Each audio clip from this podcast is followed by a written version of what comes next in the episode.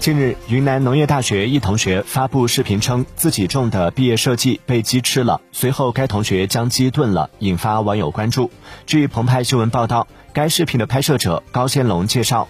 自己目前已经毕业了，留在学校创业，平时也很喜欢拍摄短视频。关于这条视频的制作，他称自己是先拍摄了喝鸡汤的画面，之后他在路上看到有鸡在菜地里，就补拍了前面的画面。这件事情不是真实的，只是一个剪辑的效果。发这条视频的初衷是想让大家多关心自己的毕业设计。